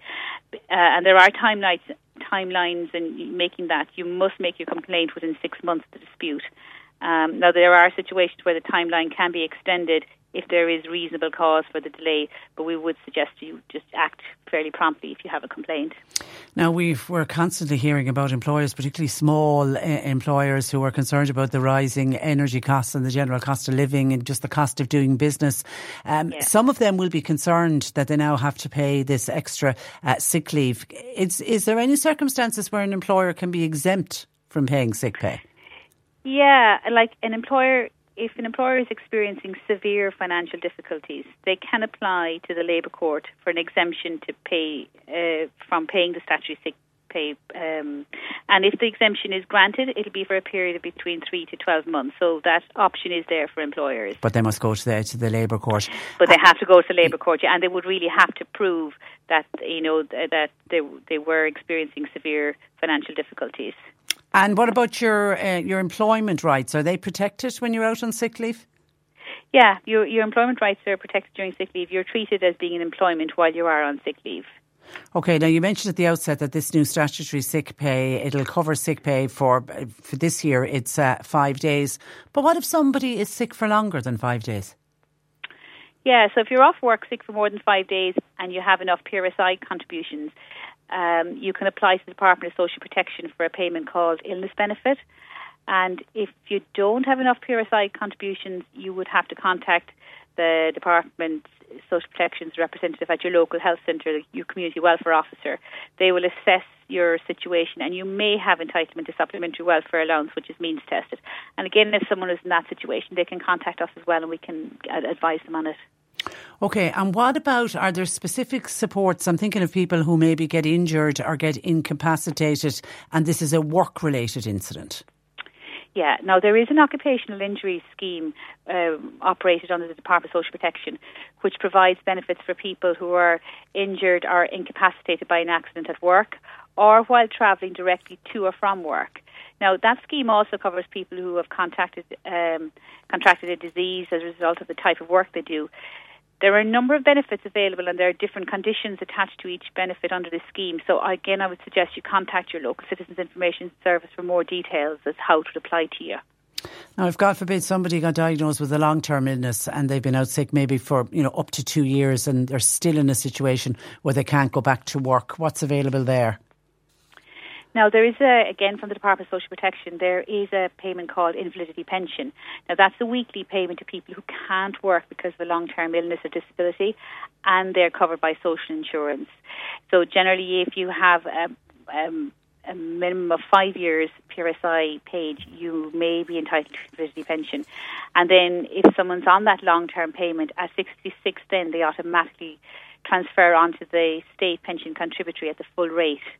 Uh, again, it's invalidity pension because it's a long-term payment. There, it, there are also some secondary benefits that someone may be entitled to, like uh, free travel, and depending on their circumstances, they might also be able to avail of the household benefits package on that on that scheme. So that's the invalidity pension really is for people who have a long-term illness and, and have enough PRSI. And if you don't have enough PRSI for illness benefit or that invalidity pension, what happens then? Yeah, so in that situation, then if you have a long-term illness or disability, that has continued for at least one year or is expected to continue for at least one year. And if, as a result of that, you are substantially restricted from taking up suitable employment, you can apply for a means tested payment called disability allowance. Now, if you have a short term illness, say like you broke a bone and you don't qualify for illness benefit, your only option then would be to apply for the supplementary welfare allowance, which is a short term emergency payment. Again, that's, that's also that's means, means tested. tested. So you're getting into yeah. means tested then. Uh, for, yeah. If you don't have enough PRSI, you're really getting into means tested payment. Again, I'd suggest people talk to us if they think they're in that situation. Okay, and when someone is out sick, and particularly I'm thinking the people who might be out for, for, for long periods, what happens to their annual leave? Yeah, so if you become ill during your annual leave, and this might have happened to some people over Christmas, but if you get um, if you you're ill when you're on holidays, and you get a medical cert from for the days you were ill, these sick days then will not be counted as annual leave. Instead, you can use the same number of days as annual leave at a later date, and and your employer can't insist that you take annual leave days on days you're off sick, provided again you have a medical certificate for those days. So you can build up your annual leave entitlement while you're off sick as long as you have a medical cert. Okay. Now, if someone's on long term sick and they can't take their annual leave due to illness, you can carry it over for up to 15 months after the end of the year it was earned. And then if you leave your job within those 15 months, you should get payment instead of the leave you did not take due to okay. the illness. And then if if somebody is on one of these illness uh, related social welfare uh, payment and would like to go back to work but they're not able for full time, is part time an option? Excuse me, yeah. You have some options and, and these depend on which social welfare payment you're on. So if you've been getting illness benefit for at least six months or invalidity pension, which is the long term payment, and then and someone wishes to, you know, return to work, you may qualify for, for a payment called partial capacity benefit if your capacity for work is reduced by your medical condition. So, say you worked full time before and you're only able to go back part time now. So, again, you should complete the application form for the partial capacity benefit returns to the Department of Social Protection. Now, it's very important that you do that before you go back to work because you, you, you may not work until you've received written approval to do so from the department. Um, now, there's no restriction on earnings or the number of hours you can, can work. Is that very so, different to somebody getting a disability allowance? Yeah. So if you're receiving the means tested disability allowance and you start work, you need to notify the Department of Social Protection and, and provide proof of your your earnings, and then um, like if you have a wage slip or your contract of employment or a letter from your employer, they can all be used to as proof of your earnings. Now, the thing about disability allowance is you can work and earn up to 165 euro a week after paying PRSI or pension contributions and union dues without your disability allowance payment being affected. So again, amounts over this will impact on your social welfare payment, and if you contact again, uh, contact ourselves, Citizens Information, we can go through the means test in detail with you and show how much you would expect to receive. Okay, okay. Now, vast area that we've uh, covered there. Um, if people want more information, uh, what should they do? Again, if someone would like more information on any of the issues uh, the best thing would be to either drop into us into your local citizens information centre or, or telephone what we would do is we would look at your current circumstances with you and make you aware of how the various schemes apply to your personal circumstances because, you know, which payment would be the best one for you to be looking at. Um, I suppose we can look at your situation, lay out the options, and then at the end of the day, then you will decide what's best up, which is best for yourself. But hopefully, with, with our help, you'll be able to make an informed decision. So I would really suggest you yeah, contact us, and you can. All of our offices now are open for people to drop in. Brilliant. Uh, or you can telephone if that's more convenient. Okay, and I'm and always I'm always pushing online. You've got a, a fantastic website, citizeninformation.ie. West Cork's number is 0818078390, and the Mallow office is 0818078000. Uh, Anna leave it there. Thank you for that. You're a mine of information as always. We'll talk again next month. Thanks for that. That is Anne O'Donovan, who is a development manager in uh, West Cork with Citizen Information. Jack Roach, who I mentioned the passing of the late Jack Roach over the weekend. What a wonderful, wonderful man uh, Jack wasn't. I heard Barry has it on our news uh, as well. Somebody says, uh, God rest Jack Roach. He had no favourites. Both himself and the late Tom Meaney were the most wonderful men in any constituency. What made them so good, they both had common sense and kindness. What chats they'll now have in heaven. May they both rest in peace. Yeah, uh, Tom was another uh, wonderful man. And you're right, it was anytime I would have interviewed Jack Roach, particularly on any of the rural uh, issues, it was always just so much common sense. But it came from somebody who had lived all of his life in the Duhallow area. It came from somebody who had a deep love of rural Ireland, but a deep understanding. How often do we hear of decisions that are made by somebody in Dublin who who just do not understand what it is like to live in a rural area within a rural community and therefore do not understand the problems of somebody living in a rural area versus somebody living in a built up city or in an urban area. And that's where I think Jack Roach used to always and played such a powerful role because when he used to sit around tables, he used to, he used to, he was able through his common sense approach get to get through to people the issues that affected people in rural Ireland, and you know the likes of uh, Jack Roach are really, really miss, missed. And kindness is another word. I, I, I, always loved any interactions I had with uh, Jack over the over the years. I would say kindness just oozed out of the man. So there's no name on that text, but uh, thank you. I, I, appreciate getting it in this morning to 0862 103 103. And then Mary in Clonakilty was on to say, Patricia, we're about to renew our health insurance and we're baffled. You had a guy on the programme uh, recently. Is he available to contact? Could you get him back on again, says Mary and Glan. Uh, that was Dermot Goode. You're talking about Dermot Goode from totalhealthcover.ie. Always get a huge reaction to uh, Dermot. And this is the time of the year in January when most people, I think the bulk of people, renew their uh, health insurance at the start of the year. So, Mary, you're falling into that category. But if you get on to totalhealthcover.ie, um, uh, Dermot, you know, while he's a mine of information and he's on a lot of radio stations and TV programs, uh, his company does operate uh, a system whereby you can pay them and they can they can actually get, sort out your health insurance for you as well. But just if you get onto their website, you'll be able to get further information. So, totalhealthcover.ie. We spoke about dogs and cruelty cases when we were talking with the ISPCA. And then I happened to mention this adorable photograph that's making a lot of the papers today from Dogs Trust of uh, two little six week old puppies who they've named Faith and uh, Hope, who were found abandoned with the five of their siblings in a plastic bag when they were just four weeks uh, old. So just two weeks ago, the other five little pups didn't make it, and Faith and Hope were the only two that did. But just who would put them in a plastic bag and just dump them? Horrific, absolutely horrific. And that led to us talking with the ISPCA, who spoke about all of the dog charities and dog rescues all over the country are bursting to capacity because people have surrendered dogs, people who took dogs during COVID and then find themselves not able to look after those dogs, so they have uh, surrendered them. And then you just have people who are just irresponsible. They don't neuter their dogs. They're allowing their their bitches to have pups, and then they they don't want the pups, and they end up abandoning them. So we've all of these abuse and neglect cases uh, as well. But that led then to this whole discussion about adopt, don't buy, and it was one of the messages that came through from the inspector with the ISPCA, uh, Caroline. Well, that's led to a couple of texts in from people, including a listener that says, Patricia, myself and my wife have been trying to get a rescue dog for years.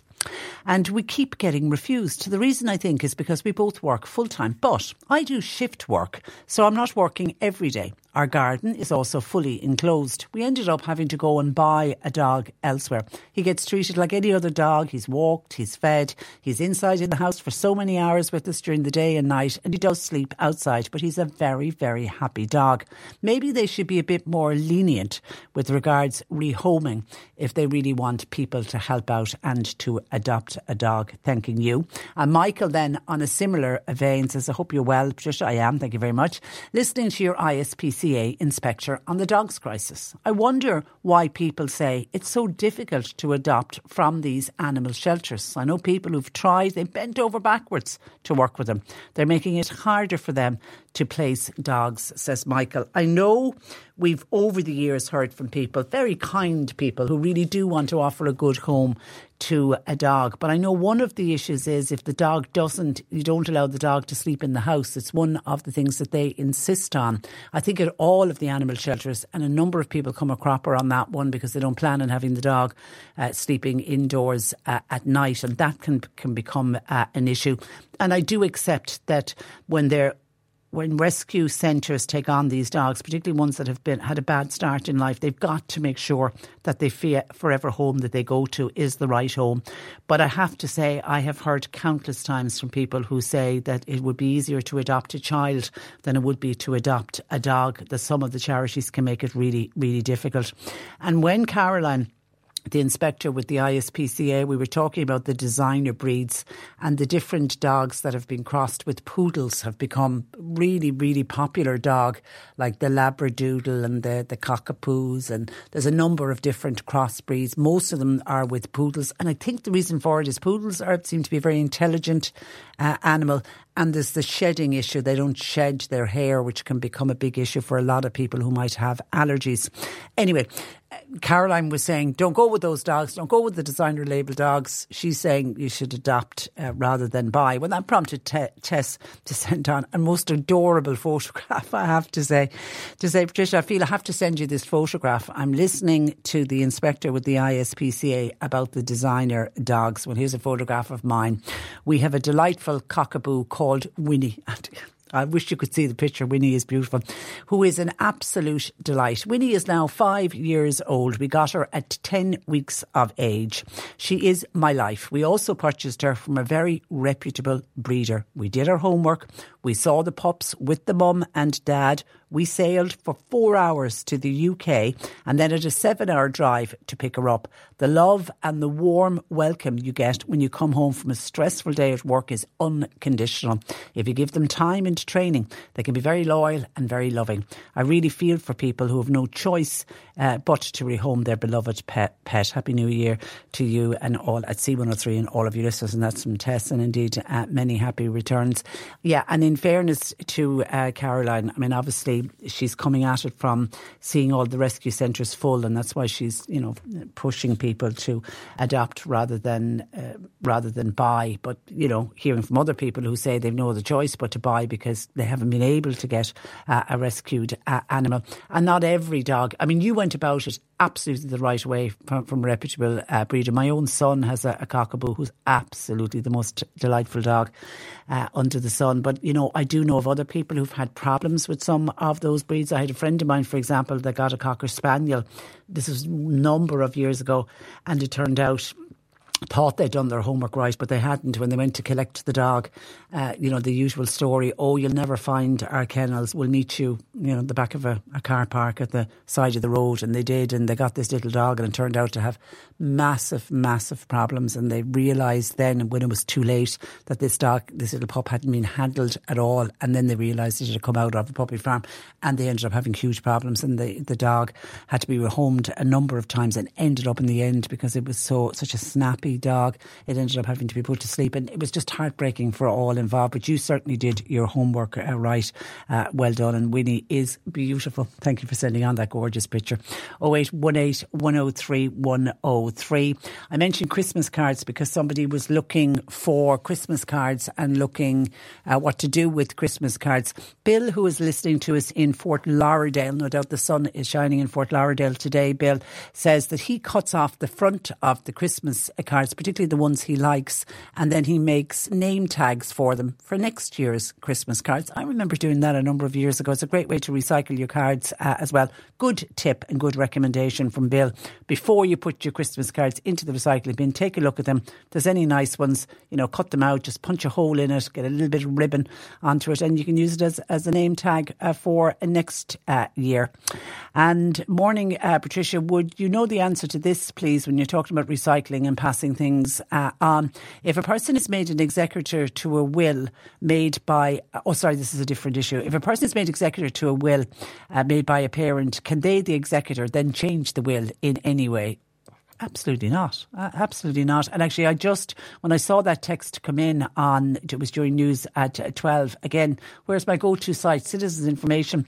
If the, if you are made an executor of a will, I mean, your job is to do what was put into the will, but you cannot in any way, and nobody can change somebody's will. The only person who can change a will is the person who makes the will uh, themselves. So if there's a will and an executor has been appointed, then the executor deals with the estate, and the executor makes sure that the spouse or civil partner is aware of the right to legal share and distributes the estate in accordance with the will and the law. And I know another question that often comes up with exe- if you are an executor uh, to a will, can you still be a beneficiary? And yes, you can. And in many cases, that's what happens. Is usually in the case of parents, it might be an eldest child who's made the executor, but that child uh, can also be a beneficiary. But no, I don't quite understand why you'd be asking that. But no way can the executor uh, change the will in any way. Get on to Citizens Information if you'd like more information on that. 0818 103 103. Can I go back to the rehoming of dogs? Tony in Bandon has contacted us, who works with the Dog Trust, who, who I've just been mentioning because of those pups that are on the paper today. Uh, good morning to you, Tony. Or good, good afternoon, as it is. It's gone past oh, twelve. Okay, you work you work with um, Dogs Trust. Do you understand this whole rehoming and why they make it so strict? Yes, very much. Um, because the Dogs Trust are very good at marrying the people to the dog because you know they have different personalities and everything, and again, they might have children. The dog might not like children, that type of thing. So what happens is the Dogs Trust will have a dog and they'll bring it to us, and you know they may have been abused or what. We've got very limited amount of background history on them, so we don't know if they're house trained or anything. So they come to us, and one one story is one dog, bless him, jumped out the van, ran into the house, hid under the stairs, and was there for nearly two weeks. Oh. Um, his tail would just be permanently tucked under, and if I looked at him, he would cower away. So we know there's been sort of abuse there. And what we do is we keep a diary of how he is. We then slowly and gently, and just to let you know, we also have our own dog, Rufus, who is brilliant. Whatever dog comes along, they sort of look at him and he brings them out as well, if you see what I mean. Yeah. Um, and we, we give them uh, a report about the dogs, how they are, what they're like. We have friends who've got dogs, so they have play dates, so we socialise them and everything. We have um, family members who've got children, we can see how they are with that. So there's a comprehensive report we give back. And that's important because the dog might not be good, might prefer a quiet house. So if you've got a house full of children, the dog might not be working right there. So they, they do need to be good at the way they place the dogs. Yeah, because once totally they yeah once they place the dogs, the idea is this is a forever home, and this dog will should never come back into a rescue centre again because they've matched the perfect dog with the perfect family. That's the that's the Absolutely. theory behind it. How long would a dog stay with you for? Um, so we've had a dog for say six odd weeks. Okay. Um, one we've had was for um, oh nearly three months. You know, It just took But- longer. yes, because uh, you know um, th- that particular dog needed a lot more work. That And- one that you spoke about cowering, who didn't come out Yeah. for two weeks. How long would? How long did it That, take that you was to? the one that was with us for a long Three. time. All right. Okay. But but but when it left, was there was it a different dog? Oh my goodness! Um, its tail was like a helicopter blade, um, and it was brilliant. He he was jumping up um, to to say hello. He didn't cower away from me, and Rufus was actually very very good because they they could see how we were treating Rufus, and then you know it, it built up their confidence. I mean, it was a very slow process with him. For instance, from under the stairs, he would then sort of come out and stand and look at the kitchen door, through the kitchen door at us working away and everything, and then he'd get a bit closer. And one day we were sitting watching the television, and there's a little head poking around the corner. Oh, you know, Yeah. so slowly, slowly. Yeah. And do you, do you know where that dog's forever home ended up being, or Oh, well, that particular one ended Yeah. up back in the UK in Kent. okay? We, we do get told where they go. Because right. the Dogs Trust work closely with the, the But but was rehomed, was successfully. Yeah. Ah, they, they all successfully get rehomed. Okay, all right. Okay, so you understand why why the why the rescue centres, be it Dogs Trust or any of the re- rescue centres, why they work so hard at making sure they match the right dog to the right family. Oh, yes. Okay. Um, very much so. Okay. And I, I agree totally with that. All right, listen, Tony. Thanks. Uh, always good to talk to you. Thank you for that, and uh, thanks for joining us. That is Tony joining us in uh, Bandon. The GAA have been back on the Munster GAA. This was on the people who went to the Cork Limerick match yesterday. That unfortunately was uh, called off, and we've had a couple of calls and texts in from people saying, "How do we get a refund on our ticket?" Uh, Munster GAA say all those who purchased tickets for yesterday's scheduled Cork v Limerick game here in the last hour have been refunded and should have received an email to confirm this. So check your emails, please. Anyone who purchased tickets via Centra or SuperValu should email info.munster at gaa.ie. Info dot munster at gaa.ie with their ticket details and then they'll organise refunds accordingly. And tickets for yesterday's game will not be valid for any future refixture because some people were, hold, were saying if we just hold on to the ticket, can we use it when the match gets rescheduled? But no, um, GAA are saying no, you need to get a refund if you purchased your ticket. So check your emails. But Centra SuperValu customers, info.munster at gaa.ie. Send them on your ticket details and they'll organise the refund for you. 0818 103 103. A reminder if you've got a question for Anneliese, our uh, nutritional therapist, get your questions in because it is Monday. Anneliese will be joining us later on in this hour. You can text her WhatsApp 0862 103 103. The C103 Cork Diary. With Cork County Council delivering roads and housing, community and business supports all across the county. See corkcoco.ie. Bingo resumes in Bushman GAA Hall. It's on tonight at 8. They've got a jackpot, €4,400. Euro. Ireland Lights Up Community Walk returns to Bandon GAA Club uh, tonight at 6.45. Everyone's welcome, but no dogs, please. High-vis jackets and, uh, and our vests are advised. And bingo at Abbeystrowry Hall in Skibbereen that I mentioned earlier, that's cancelled tonight and that is due to a bereavement. And the eagerly awaited Rossmore Variety Show is back this month. This is a huge fundraiser for palliative care, Cancer Connect, Kilmeen Community Development Association and Kilmeen GAA. The show runs from this Thursday, the 11th of January, to Saturday, the next Saturday, and then it's on the following week on Thursday and Friday. Tickets are available from gr8events.ie. Scroll to Rossmore Variety Show. Our inquiries to 08607 60146. And the Carrigaline Alzheimer Cafe will be held this Thursday morning, Thursday afternoon between 3 and 5. Carrigaline Family Support Centre. The guest speaker, Angela Cronin from Malone who will discuss supports for people living at home. You can register with Karen on 087 348 7511. And this coming weekend will be your last chance to enjoy the Fermoy Panto Woody at the OK uh, Corral. It'll be held at the Palace Theatre in Fermoy. Tickets available at GR8 events are from the Palace Theatre. Cork today on C103. With Corrigan Insurance's Macroom, now part of McCarthy Insurance. Insurance Group. They don't just talk the talk, they walk the walk. CMIG.ie.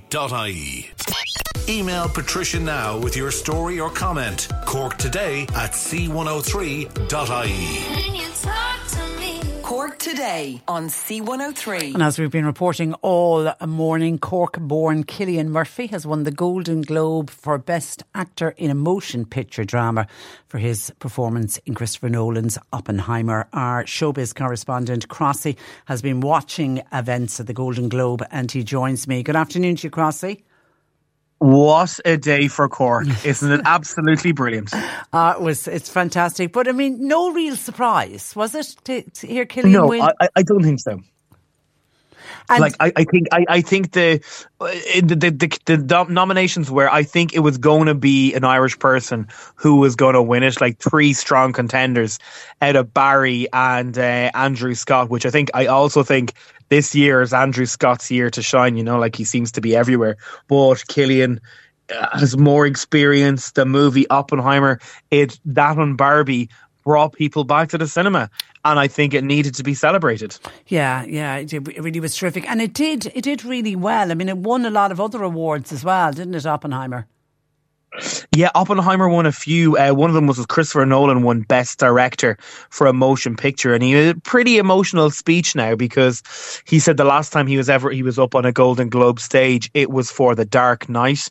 Uh, if you remember that movie, he directed that with Christian Bale and Heath Ledger, and he won the award. Sorry, Heath Ledger won the award, but he had passed away, so Christopher went up and accepted it for him. So he was like, the last time I was here was because of that, and he says, you know a lot of waters get under the bridge then and he says now I'm back up for this. So it was it was kind of like an emotional time. And I, I've been saying this a lot today that the Oppenheimer gang seem to be really really friendly with each other. They like any interview I've seen it, it doesn't look false. Like I have been in some hotel rooms doing interviews with stars and you're looking at them and they don't want to be there and they're not arsed and doing anything. With these guys they always seem to be having fun. They're laughing. They're having the crack with each other. Now the movie's so heavy, uh, uh, and so maybe that's the reason why. You know, they're they're trying to kind of you know their outlet has been this, but it's just so good for Cillian. It's so great to see. Um, I know um, Christopher Nolan did say in one of his speeches that he's known him for nearly twenty years, and I think he actually wanted to cast him to play Batman in a role that went to Christian Bale. And he was like, okay, I'm going to get you in the movie anyway, which he did. He had him in two of the movies, but he, he kept with him and he was brought in a couple of more Christopher Nolan movies. And finally, he gets up and he's after winning a Golden Globe. That's fantastic. And they won five uh, in uh, total uh, last night. Barbie didn't, even though they got a load of nominations, they didn't win as, as many as was expected. This is a strange one. So Barbie, they won one, right? And Yeah. this was a brand new award that was just really only after. Uh, I, I I think this year was the first year for it. It was called the Cinematic and Box Office Achievement Award. In my head, I'm thinking that did they win it because people that the like the the judges decided they weren't going to you know it's not going to win anything else. But it, as i said with oppenheimer like the barbenheimer effect did save cinema this year. Mm. Like every cinema that's in cork people either went to see barbie or they went to see oppenheimer. And these are people who haven't been to the cinema in years and years. So i think i think the golden globes had to do something and this award is perfect for them. Like Margot and Greta did come on and say it, it was the film of last year. Like it Yeah. made so much money. Yeah, yeah. Um, and I saw Billie Eilish got the, the best song, the best original song. yeah, she got Barbara, song for uh, is- What Was I Made For? Yeah. And she had said this time last year, she actually saw a rough cut of the movie. And she said she just was having a really bad time. She didn't really think the music was going to be her thing anymore. She just wasn't feeling it.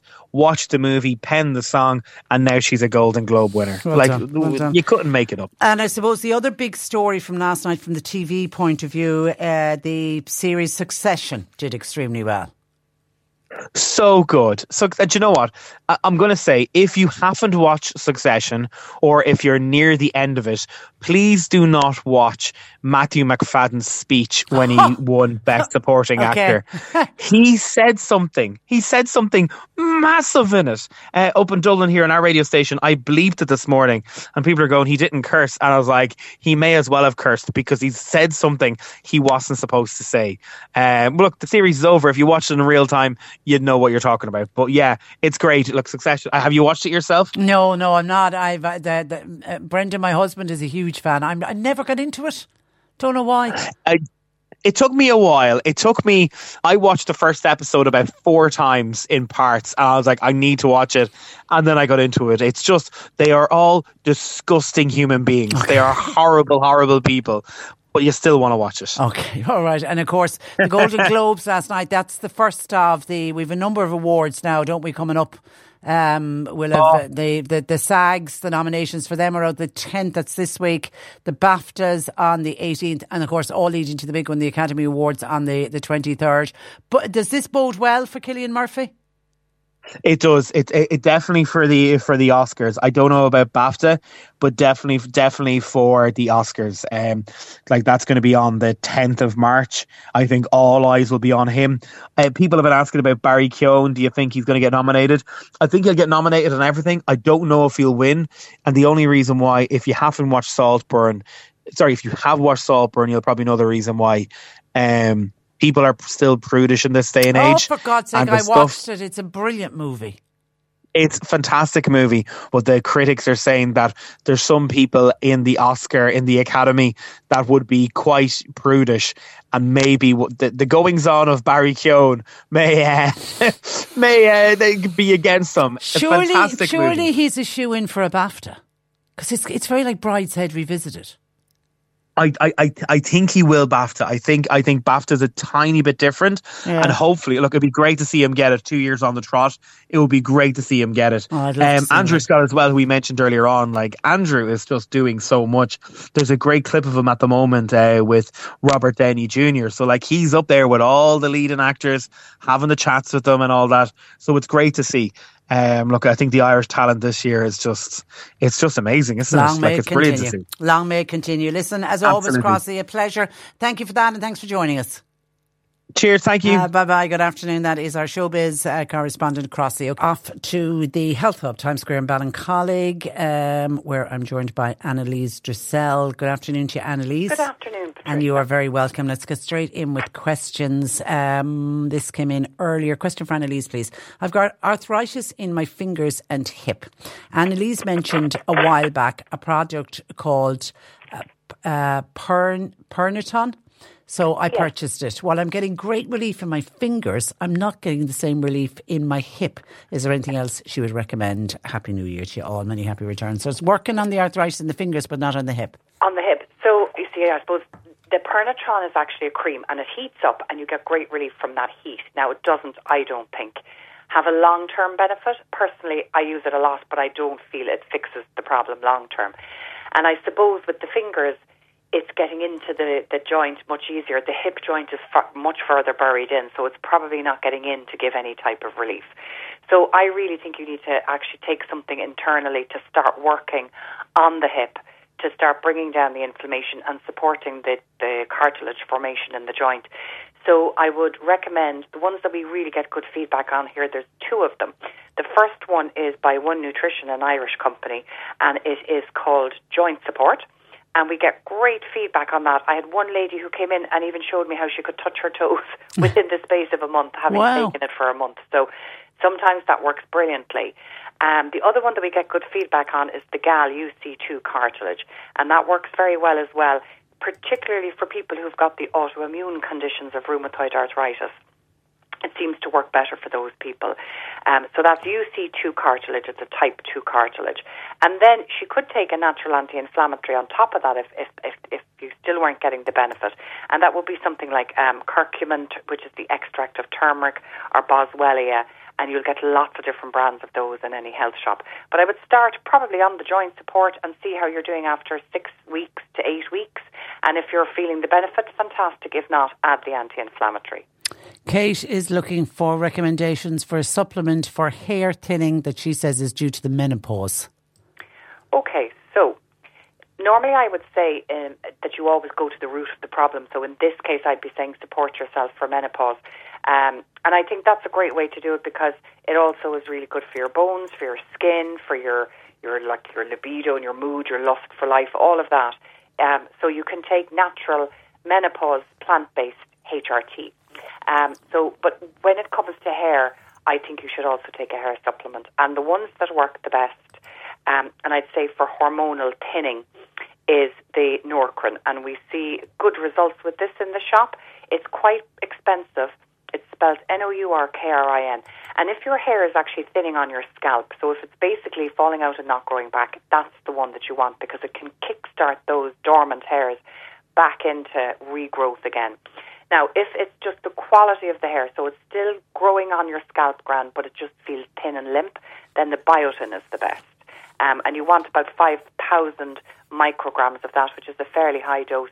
So we have it here, I think Solgar do it. Oh, actually, Maconta, an Irish company, they do a lovely biotin as well. And we can all, we also have gummies um, of the 5,000 milligrams. So make sure you get the high dose. And the biotin isn't that expensive, so if you want to cover all of your bases, do both. Okay, someone says, uh, Liz uh, says, Hi Anneliese, I have floaters in my eyes. Is there anything I can do from a natural point of view to get rid of them? That's a difficult one now, really, Patricia. Um, I suppose floaters can be for a number of different reasons. Like, it, there'd be a few questions I need to ask, like, are they there all the time? Is it more when you get up? Are they kind of blacky silvery? Or is it like a kind of a speck in your eye all the time? So sometimes you get those kind of floaters. It could be maybe down to a dizziness, blood pressure thing, and then sometimes there is an issue with the eye itself. So if it's the blood pressure one, maybe take something like magnesium um, for blood pressure, um, and what else would be good for blood pressure? Hawthorn is very good as well. Um, but if it's more to do with something that's in the eye itself, you need to protect eye health. So I'd recommend a herb called Eye Bright. Um, it's you can buy it either as a tincture or I think Dr. Vogel do a tincture, but you can also get a Viridian Eye Bright with blueberry in there, and that's great for the health of the eye. And I'd also recommend the omega 7 fats, which come from sea buckthorn. And this is great for anything dry, so any mucous membrane that's not working. So if your mouth is dry, if your eyes are dry, if your skin is very dry, the omega 7s are amazing. And if the fats get into the tissue of your eye, you know, that can often solve a floater problem. Uh, but it does take time, so I'd say be patient. You probably need to give it four to five months before you'll notice the benefit. Okay, a mum of a 14 year old teenage daughter gets very heavy periods, but it's the cramping for the first two days that she's having huge problems uh, with. She can end up being out of school. The cramps are so bad. What would you recommend? Okay, and it can be, it's actually quite common, Patricia. I've seen more and more of it than, you know, I can't remember much of it from my own youth, people complaining, but I see a lot of it in the shop now. And I definitely know that from COVID and the va- COVID vaccines as well seem to affect younger women's cycles. So um, we've had a lot of experience trying different things. So, a couple of things I would mention. So the first thing is really, I suppose, for the pain and the cramping, magnesium is great. And you need quite a high dose of it. So the best one, I think, is the Viridian blend because you get 300 milligrams per capsule and um, it's, it's not a good, nice, strong one. So you'd probably want to start that at least seven days before your the period is due, um, and that can be really good for cramping. The other thing as well is that a lot of the time cramping is due to the heaviness and the clottiness of the blood. So taking the fish oils like the omega three fish oils all the time have two benefits. First of all, they're great natural anti-inflammatories, so they could help with the pain in a roundabout way. But secondly, they're fabulous for blood thinning, so they will definitely help with um, the heaviness, the clotty blood, and also that's probably what's causing the, the, the pain, one linked to the pain. So omega three fish oils, and then the last thing that I would recommend is something called DIM. It's diindolylmethane, and it's a supplement that really helps your body to detoxify estrogen. So when people have very heavy, painful, crampy, clotty periods, we say that they're more than likely estrogen dominant. So helping the body to clear estrogen is key, and the DIM is fantastic for that. And you can get all of these in one product by a company called Nutri Advanced, and it's called Fem Balance, and that's the one that we get the best feedback on across the board. Okay, well done. Hi, Anneliese. Uh, what would you recommend to reduce facial hair? I'm assuming in a female. Yeah, so there's nothing to reduce it once you have it, Patricia. So generally, it can be linked to a couple of things: increased testosterone. Um, it can be linked with um, weight around the middle. Like menopause is a, a, a, shocking one. We all seem to sprout beards around after menopause, um, and also can be linked to polycystic ovaries. So if it's so, really, you have to kind of try and identify where is the problem. It's generally an imbalance of hormones so as a female, we have too much androgen, which is kind of testosterone male type hormones, and that can be due to due to a hormone imbalance. Um, so palmetto can work sometimes, but it's generally not as simple as that. And once you have the hair, there's nothing you can do. You have to just have it dealt with. So I'd recommend. I think laser is the best way to do that. Um, if you're dark, I can't think it's no good if you're fair um, an electrolysis, and that will get rid of the hair follicle for good. Then, so it'll be gone for long term. Okay, very very funny, and I don't even know if you, how you answer this one, but Angela's been on uh, saying Happy New Year, Happy New Year to you too, Angela. Um, and Angela's husband is overweight. What are the best tips to motivate him to slim down? He has achieved it in the past. Uh, but unfortunately, the weight has all gone gone back up again. Is it? It's hard to motivate somebody. They need to want to lose it themselves, don't they? I'm shocking myself. You know, if I I've signed up for so many exercise apps on my phone and I haven't done one of them, so I need to go to a class. Yeah. You know, for me, that's the only way. So I think in this case here, really book somebody in for a weight loss program. Like I have to say, I think sometimes Slimming World and Weight Watchers are fab because there is such a lovely um, community. We're all in it together. Feel about it, and actually the diets are fairly healthy. So that can be a great motivator. Or book them in with a weight loss coach would be another um, option and book the first appointment so that he goes. And then that way he'll probably get motivated himself then at that stage. But it can be very it can be very, very hard, especially this time of the year. We're all a bit depressed, so we'd like some comfort eat. Um, and the other tip I would say is that for, for his wife, do not have anything in the house that you don't want him to eat. Yeah. Uh, so that's it. Like we spoke about this last week, Patricia, I got rid of all my junk out of the house because I just couldn't stop.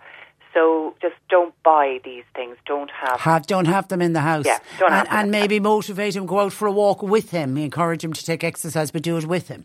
It is, but Yeah. unfortunately, I had this conversation with himself this morning. Okay. Exercise really doesn't do it. Like I did a, I did nearly a 12k walk yesterday, and I burned 350 calories. Oh, so. Um, you definitely need to cut your food, unfortunately. less less in the mouth. Okay, listen, have uh, have a lovely week, and Thanks, uh, we'll chat to you next week. That is Anneliese Dressel of the Health Hub Times Square in Ballincollig. You can check out her website healthhubstore.com where everything we've recommended today she'll put up online this afternoon as heard on the radio. That's where I leave you for uh, today. Thanks to uh, John Paul McNamara for producing. Nick Richards is with you for the afternoon, and we'll be back with you tomorrow morning, uh, Tuesday morning, where it's going to be another chilly one. So do be careful when you're out and about on the roads. Until then, I'm Patricia Messenger. Very good afternoon. Cork today on C103. With Corrigan Insurance's Macroom, now part of McCarthy Insurance Group. Want great advice? You know who to talk to. CMIG.ie. Why don't more infant formula companies use organic, grass fed whole milk instead of skim? Why don't more infant formula companies use the latest breast milk science? Why don't more infant formula companies run their own clinical trials? Why don't more infant formula companies use more of the proteins found in breast milk?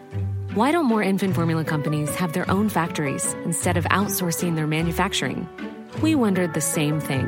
So we made ByHeart, a better formula for formula. Learn more at byheart.com.